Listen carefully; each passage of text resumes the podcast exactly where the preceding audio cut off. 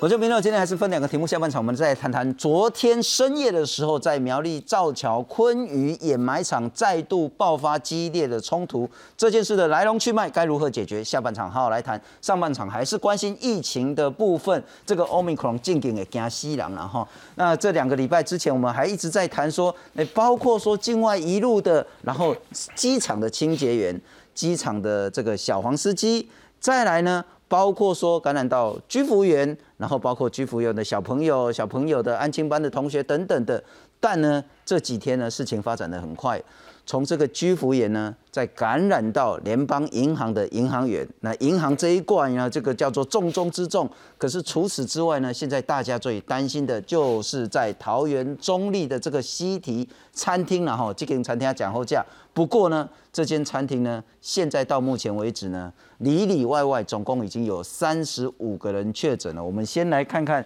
今天的最新疫情部分，本土新增病例有十七例，境外一路有四十八例。四十八例当中呢，美国占绝大多数，占了二十八例。不过其他国家也都有十七例的情形呢。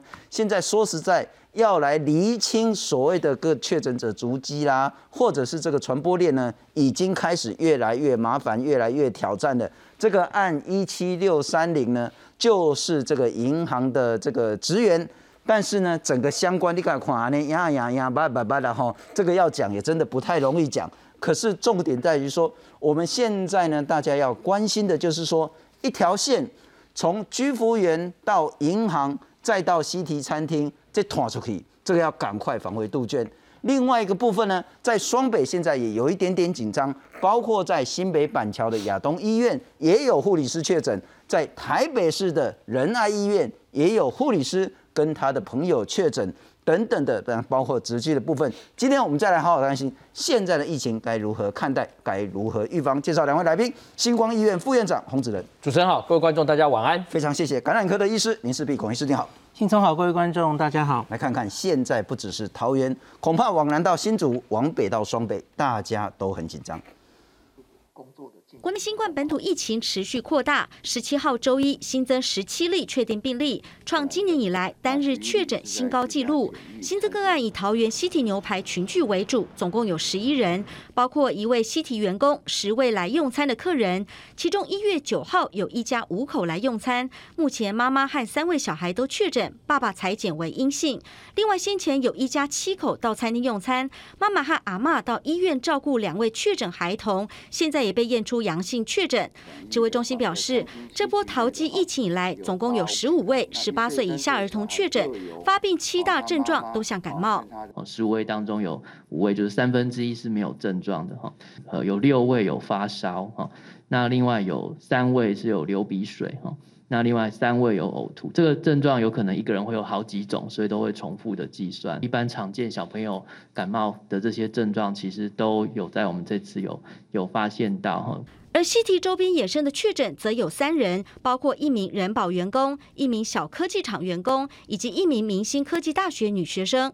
值得注意的是，还有三名零星本土个案，其中一位是台北市联医仁爱院区护理师的男友确诊，他是居隔期间转阳性确诊；还有一位是因为车祸到医院就医裁检才确诊，感染源还在厘清；另一位则是亚东医院护理师，他并非在专责病房，感染源也有待厘清。啊，亚东医院的护理师，好，相关他周边的人跟他亲密的接触，跟他病房相关的人，哦，检验都是阴性。那现在我们要做基因的定序，哈，看看它的来源是在哪里。陈时中表示，西提餐厅本身内部感染累计已经有二十七人，周边延伸确诊已有八人。如果以病毒两天内就有传播力，可能还有未爆弹，大家要提高警觉。我虽然不希望有了，但是我相信一定有了。好，那但是因为这微波但是说能够是包在机间所，就换句话说已经被框裂了，那当然就会安心很多。好，但是如果是没有被框裂的，还有在阳性的，那当然就要继续的疫掉框裂。而从十八号周二起，指挥中心也放宽落地裁剪轻症分流条件，从原本二十到三十九岁改成二十到四十九岁，没有急性状态就优先收治加强版防疫旅馆或集中检疫所。陈时中表示，目前病毒看起来潜伏期较短，会持续观察世界情况，未来会朝向把检疫日期缩短。记者赖水明、蒋龙霞特报道。不过副院长，等一下我们再来谈谈双北现在的情形。但我们先来看看刚刚这个一七六三零，就是银行员从居服员到银行去办事情，就感染给银行员。那到底怎么感染？说实在，现在不是百分之百确定。但银行员感染之后呢，他们又跑去西提去聚餐，聚餐之后捅出去了哈。可是我不必须强调，这不是这么几十例，通通都是在西体，就是说有关联性的部分。我们再请导播来看看。我们其实现在呢，除了双北之外，我们就关心这两条线。从确诊者到这个联邦银行去开户，然后呢，联邦银行有十五个人确诊，包括十三个行员跟两个家属。今天陈时中部长讲得很清楚，联邦银行到目前为止危机稍微解除一点点，但现在大家在注意的就是西提牛排。当联邦银行呢到西那个西提去聚餐，这是在一月七号，总计到目前为止呢。内外已经有三十五个人确诊了，那等一下会再谈，其中有一个还蛮关键的，就是在西提打工的这个高职生。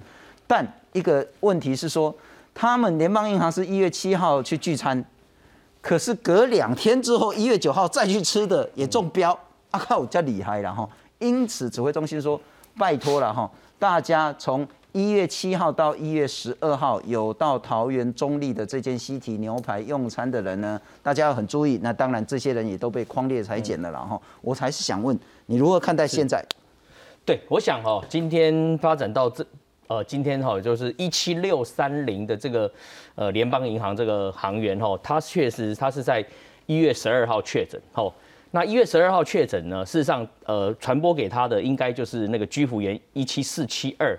好，四七二这个，它是一月九号是确诊，所以哈，大家可以看一下哈，这一波的这个欧米克的这个呃，它的传染的这个时间可以说是潜伏期越来越短。好，你看一一月九号、一月十二号，然后呢，从一月七号到一月九号去这个西提用餐的这些顾客来讲，哈，发病也大概就是三到四天左右的时间。那换言之呢，这跟我们过去的这个阿法。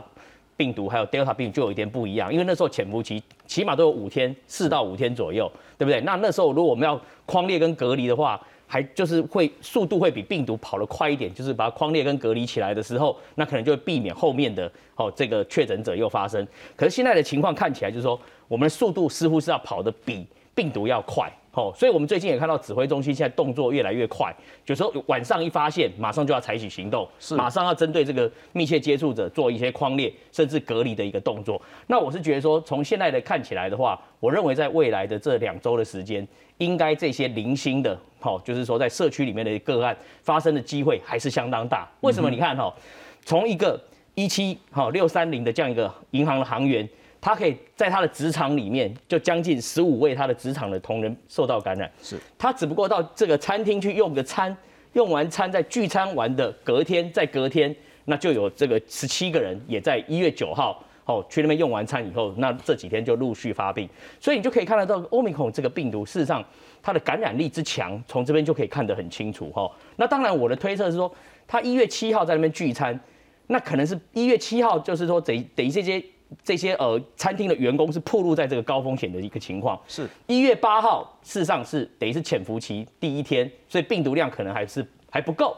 到了一月九号的时候，它的病毒量可能就已经上来，可具有可传播力了。所以那天的话，一月九号进来用用餐的这些呃这些民众，可能他的被感染的风险就增加了。所以一月九号为什么有这么多人？很多人都不解啊，哎，怎么一月八号到目前没有出现确诊者，一月九号才出现？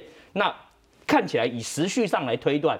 最有可能是因为一月七号这些员工暴露在高危险的一个环境下，那可能已经被感染了。但是呢，他一月八号他本身还在潜伏期的第一天，所以他没有发病，那也没有办法，就是说病毒量还没有高到可可具传染性的时候，到了一月九号，他的病毒量可能就很快就上来了。因为我们都知道这次欧米克我们讲它病毒量，就说如果对打过疫苗的人来讲。来得及也去得快，就是它上来的速度很快，但是它下去的速度也会比过去的 Delta 病毒。但这时候它就有传染力了。对，它这时候就有传染力。不过那个副院长，你这样讲，我听起来又有一点点紧张了哈。是。我这样比喻说，譬如说，孔医师在今天呢，呃，到我家的餐厅对来吃饭，他传染给我，对，然后呢，我现在被感染之后呢，我明天没事，你可能不会马上发病，但我后天我就会传染给你了。你那时候的我潜伏期病毒量就慢慢也上来了。不过是一天两天，我就有传播的能力了。对，应该是说你那时候如果病毒量高到某一个程度，那时候可能就具有传播能力。可是你传播给我的时候，你可能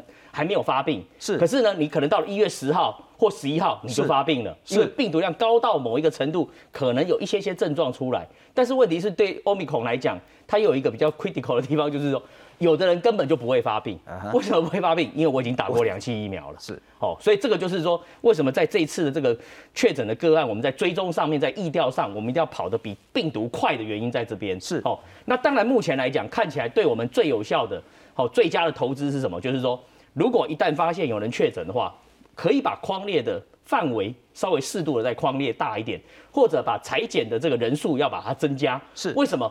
因为我们宁可就是把框列跟裁剪的人数适度的增加。然后呢，如果有人已经被感染的话，起码都还在这个范围内。就像这几天的确诊的这个个案里面，有些是已经之前就被框列住了。嗯所以呢，指挥中心每天在报告的时候，大家要注意听。他有时候会讲说，哎，某某某已经确诊，但是他已经之前就被我们框列。是这些人对我们社区的风险就几乎是降低很多了嘛，对不对？是所以我觉得是说，现在的一个欧米孔的病毒的一个我们在防疫的作为上，跟过去可能要有一些不一样的作为。因为什么？病毒长不一样，我已经讲了，病毒就是说它的传播力很强，长不一样了。那当然，它的致病力很弱，这是确定的，没有错。但是致病力很弱的情况之下，也不代表每一个人被感染都不会发生重症，只是说那个几率跟过去 Delta 比来讲是是低很多了。哦，那尤其是如果有打过疫苗的话，那你重症跟住院的几率当然就低了更多我们是。一直强调所谓的那个重症死亡低，那相调是说所谓健康而且打了两剂疫苗的这些人，但是对于那种体弱多病以及没打疫苗的这个致死率是还是很可怕。不过孔医师，我要请教你哈，我现在就会担心说，其实大家说。啊，也不过是过了几天啊，大家可能是过了一个礼拜六、礼拜天，啊，开两枚公赶这个什么居服员，两枚加这个滚行，啊，滚行搁逼这个什么西提牛排餐厅，然后团团团，好像我们要跟他赛跑，可是好像至少现在没跑赢他这样子。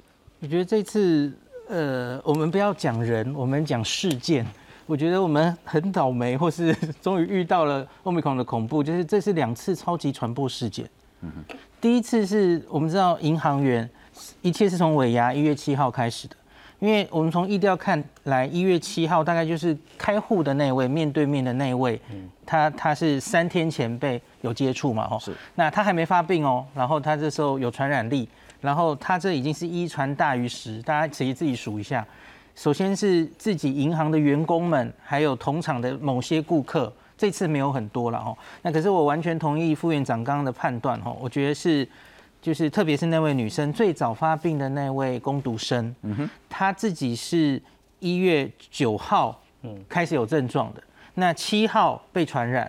她也就在九号的时候，我有问过罗富了，他其实八号、九号其实都有来餐厅工作、哦，然后所以他九号也开始有点咳的时候，他有工作，他已经可以传给那么多人了哦。是，那所以他可怕的就是如同这样子哦，这个人发病的同时，他在有症状前大概两天到三天，其实已经有传染力了。这是这个病毒目前最令人觉得很难跟他赛跑的关系，因为 Omicron 相对于前面的病毒，它的潜伏期又可以更短。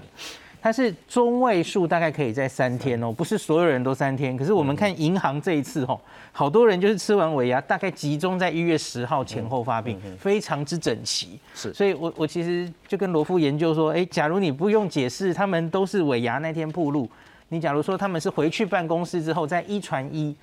通常这个发病的日期不会那么整齐的了哈，而且遍布三个楼层。那他们同桌的人其实只有几位，可是其实那天框出来的这十三位银行行员是全部都有去去尾牙的哈。是。然后那到底在餐厅发生了什么事？大家都很好奇哦。那为什么八号中间空一天没有？那我我的判断也是因为主要这个病毒其实还是人传人为主。看起来环境污染几率比较低。对，它环境会，空气传染也会，然后你也许是厕所污染，然后间接这个传，我觉得都可。可是环境污染不会空一天啊。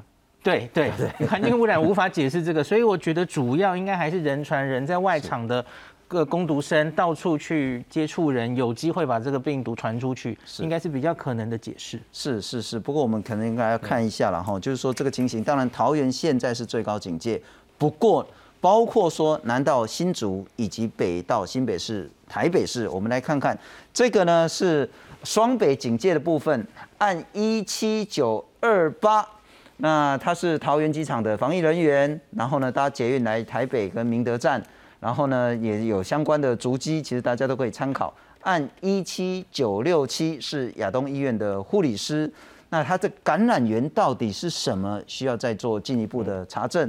不过呢，他虽然是在新北板桥上班，但是呢，他其实呢这足迹呢。包括新北市，包括台北科教馆儿童新乐园啊，就在星光医院旁边而已了哈。那这个其实力宝乐园、Net 板桥店等等的这些情形，那我们来看看呢，包括按一七七零一，这个是台北市的这个联医仁爱院区，指标个案是一七七零一，就是护理师。那现在今天新确诊的是他的朋友一七九六八。那在十二号裁剪是阴性，可是呢，在今天是确诊的，这是台北市的情形。然后呢，我们刚谈到说，新北市亚东医院呢，这一七九六七呢，现在也是扩大框列跟裁剪的对象。我们来看看现在在新北市的状况。台北市立联合医院陆续有三名护理师确诊，现在新北也有一名护理师确诊，是一名三十多岁的亚东医院女护理师，并非负责专责病房照顾。她十一号接种第三剂疫苗，十二号裁剪阴性，十五号因为身体不适再次裁剪阳性确诊。全案匡列家人等接触者七十九人，裁剪全为阴性。除了七十九人将在进行二采，亚东医院将会对全院，包括清洁人员等五千多名人员。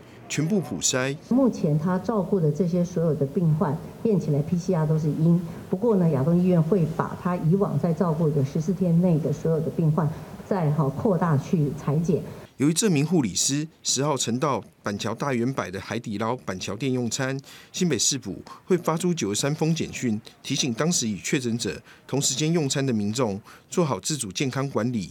而海底捞板桥店则休息两天清消，并且要求员工进行快筛。那我们的海底捞跟公司有收到消息之后，那卫生局是有要求海底捞就是当晚就要立即停止营业，要求就是那一天有上班的海底捞的同事，我要去进行 PCR。新北市十七号新增两例确诊个案，除了这名护理师外，还有一例是土城区男性，为北市联医仁爱院区确诊护理师的男友，已打过两剂疫苗。十号因为女友确诊被框列，裁检阴性，居家隔离。十五号身体不适，裁检阳性，已框列十七人裁检。他已经居家隔离三天的阴转阳，这个不在社区里面具有传播力量，所以这个个案大家安心。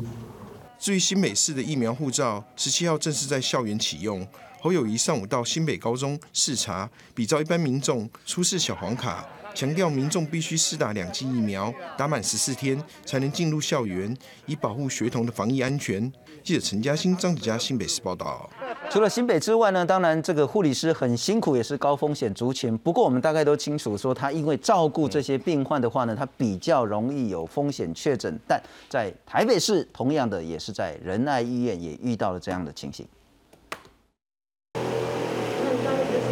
士林科教馆大清销，因为七楼展场出现了确诊者足迹，必须暂停营业三天。其他楼层则将在十八号恢复营业。受到影响的还有台北市立儿童新乐园，都是来自新北的按一七九六七的足迹。一月十三号当天，他带着两个小孩到台北市玩，碰巧同一天有五所学校在儿童新乐园进行户外教学。当天台北市有非常多的小学也有在这边做校外教学，所以目前为止我们也有做相关的，正在做相关的裁剪。目前裁剪人数有五所学校，我们裁减八百三十四人。那我们已经召开全校的紧急会议，然后并且已经告知用搬来的方式转知全校所有的家长。那目前我们也在等裁剪以及裁剪后续的结果。校方高度戒备，赶紧安排裁剪车进入校园为师生们裁剪。还有一位按一七九二八在桃园。园机场工作，每天搭台北捷运往返北车及明德站。由于疫情持续延烧，政府鼓励民众完整接种疫苗。北市府也将在南港火车站加开中型接种站，十八号起，民众可以利用一九二二系统预约。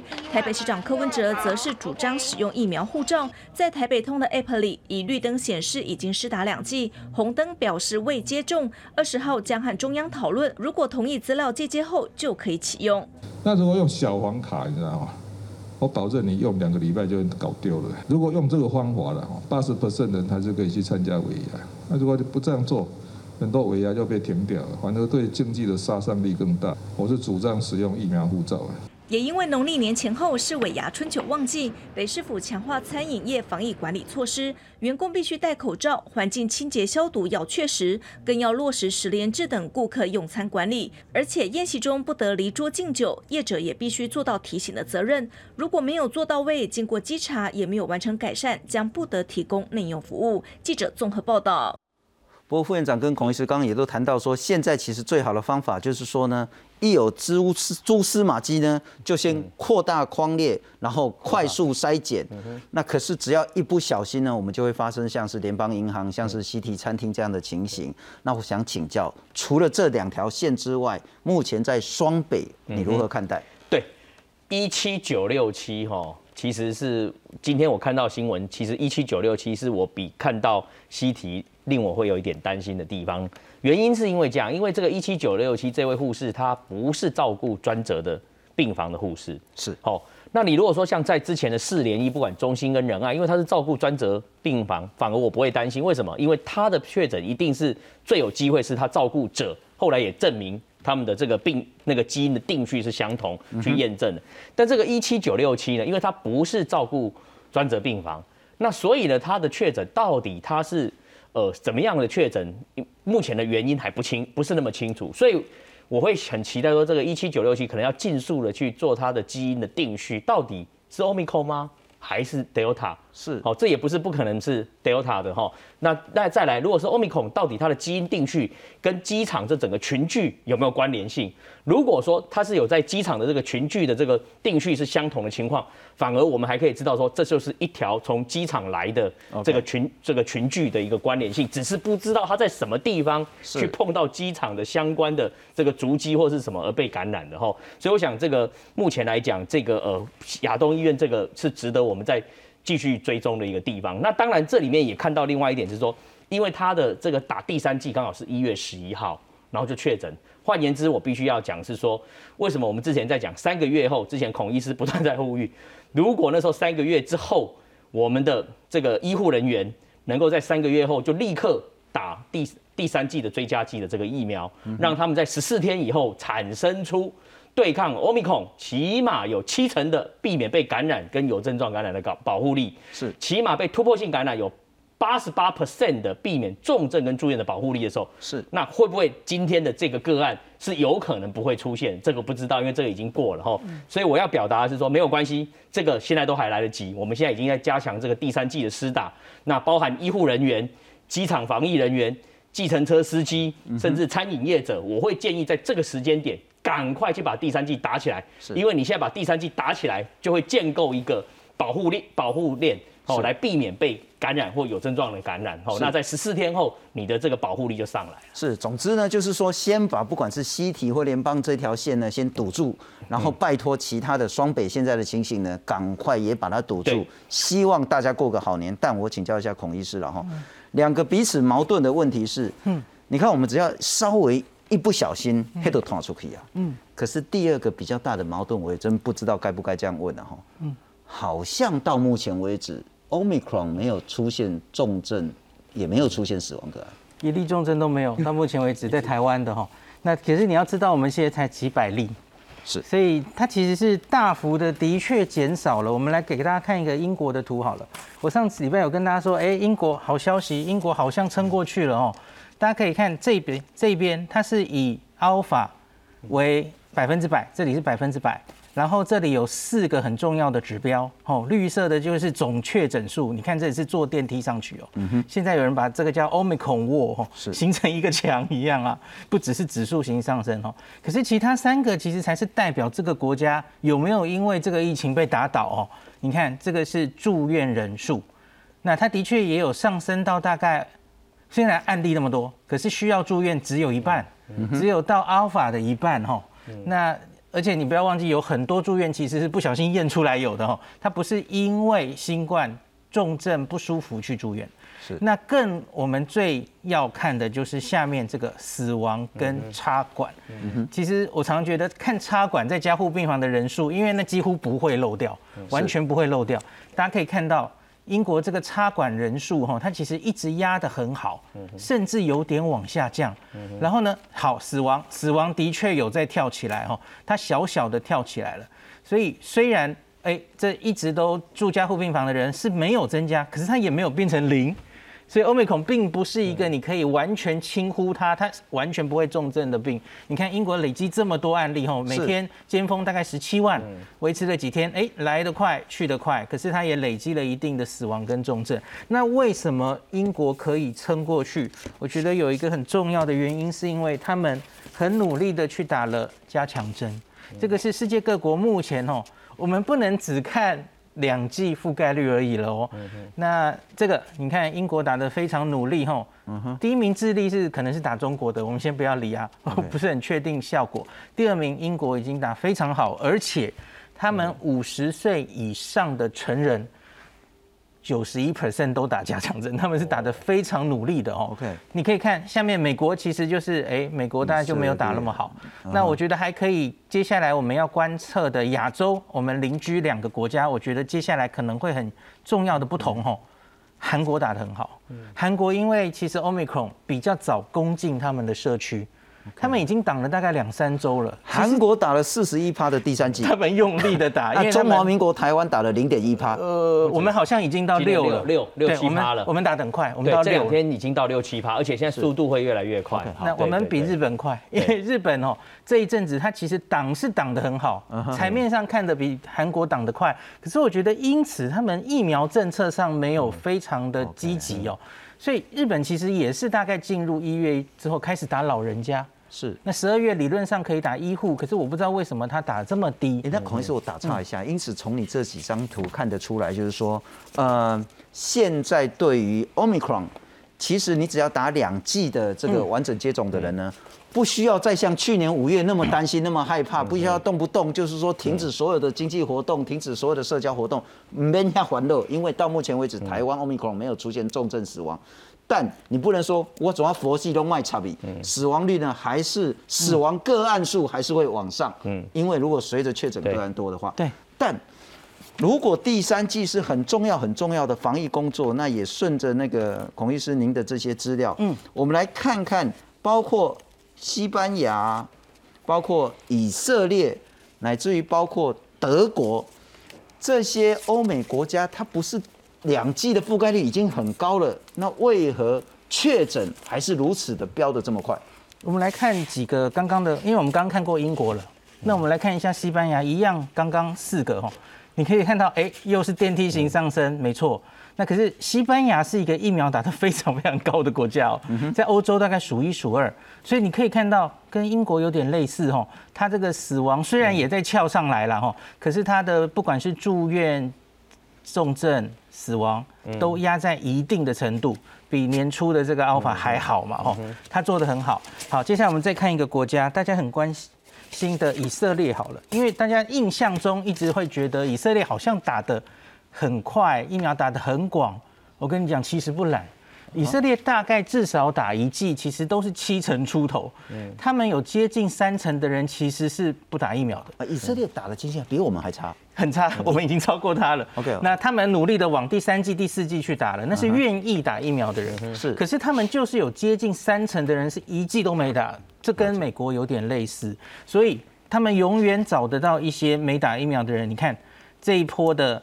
的 Delta 当然指数型上升，Omicron 这是一样，可是它的 ICU 住院死亡全部跳起来，而且跳出已经过了 alpha 时候的一半了哈。哎，不过孔医师，我不会拜托你帮我们做个功课了哈？嗯，也许接下来会有一个资料，是说，不管是美国、以色列，乃至于其他像英国这些欧洲国家，嗯，他们确诊数飙高，嗯。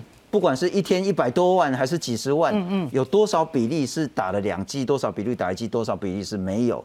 然后最重要是说那些上来的这些死亡个案，嗯，重症个案，嗯，有多少比例是打一剂、两剂，乃至于没打？因为这对台湾来讲是极为重要政策。有有有。呃，现现在已经可以有了。今天没有，可是这个数字其实就是信聪你说的这个数字算出来的。嗯，因为他他在讲第一季、第二季、第三季的住院保护力，这还没有弄到死亡了哈。OK，可是住院保护力就是因为有差别，所以他才可以算得出来。你看打第一季、第二季、第三季，然后不同时间哈，那呃第三季的重要性，我很快的讲一个数字哈，打两季在六个月之内大概有六十四 percent 的保护力，这里。可是六个月之后会掉到四十四哦，那所以打上第三季之后，它可以回到九十二，OK，然后五到九周八十八，十周有一点降，可是这可以再观察一下了哈，也许是数字太少的关系，所以我觉得特别是对重症高风险的人，第三季对你来说真的有差别，而且很重要。是是是，那副院长我也要请教你了哈，接下来嗯。要想要度个好年，嗯，这个可不可以做？该不该做疫苗护照？北市说呢，如果呢你不打两剂的话呢，自己就要限缩生活；打了两剂，甚至打三剂的话呢，相关的活动也许可以照常。那新北市当然说，你要进出校园的话，你至少小黄卡拿出来打两剂。我想疫苗护照是很关键、很重要的这阶段工作吧？没错，这个事实上在欧洲哈，在去年就已经实施这个疫苗护照了。哈，那但是在我们台湾的话，事实上来讲，就是说。我在这我在去年也写过这样的文章，就是说我们应该超前部署哈，在今年的二月份以后，如果没有打完完整两剂疫苗的哈，事实上来讲就要考虑，就是说有些呃一些领域呢，可能是不是就让他不要进来哈，来避免这个包含。但但是呢，目前看起来柯柯文哲跟侯友谊呢是先聚焦在校园了。那我觉得聚焦在校园是有其必要性，因为我们都知道小朋友现在是没有打疫苗。好，那为了保护这些没有打疫苗的小朋友，进去校园的人确实应该要有两剂疫苗的这个证明，让他进去，这个是对的做法。但是现在我想，指挥中心在考量的是说。对于一些公共的场域，像餐厅，是不是能够这样的限制？因为这里面就有正反两种不同的意见。是，譬如说，如果你让餐厅自己来决定可不可以，当然是可以。可是餐厅如果这样一旦决定这件事情，就要考虑到它的正反面的一些效果。譬如说，如果你限制打完两剂才可以进来，如果五个人里面有一个没有打完两剂的，那你要不要让他进去餐厅用餐？这可能会起一些冲突。然后，所以我认为的话，应该是说，基本上我们还是台湾来讲，我们还是以劝说哦来鼓励的。好，那在可以的方式下，我们鼓励我们民众要尽量出来，好，这个打完完整两剂疫苗。但是我觉得这个里面有一定的难度了，哈，因为我最近这半个月在观测那个第一剂的比例，一直都停留在八十，八十就是那个八十要跳八十一，八十要跳八十一，这一 percent 已经等了两个礼拜都还没跳上来，所以表示这些不打疫苗的人是真的。蛮坚定不打疫苗，这个我们一定可能还要再想别的办法来突破才可以。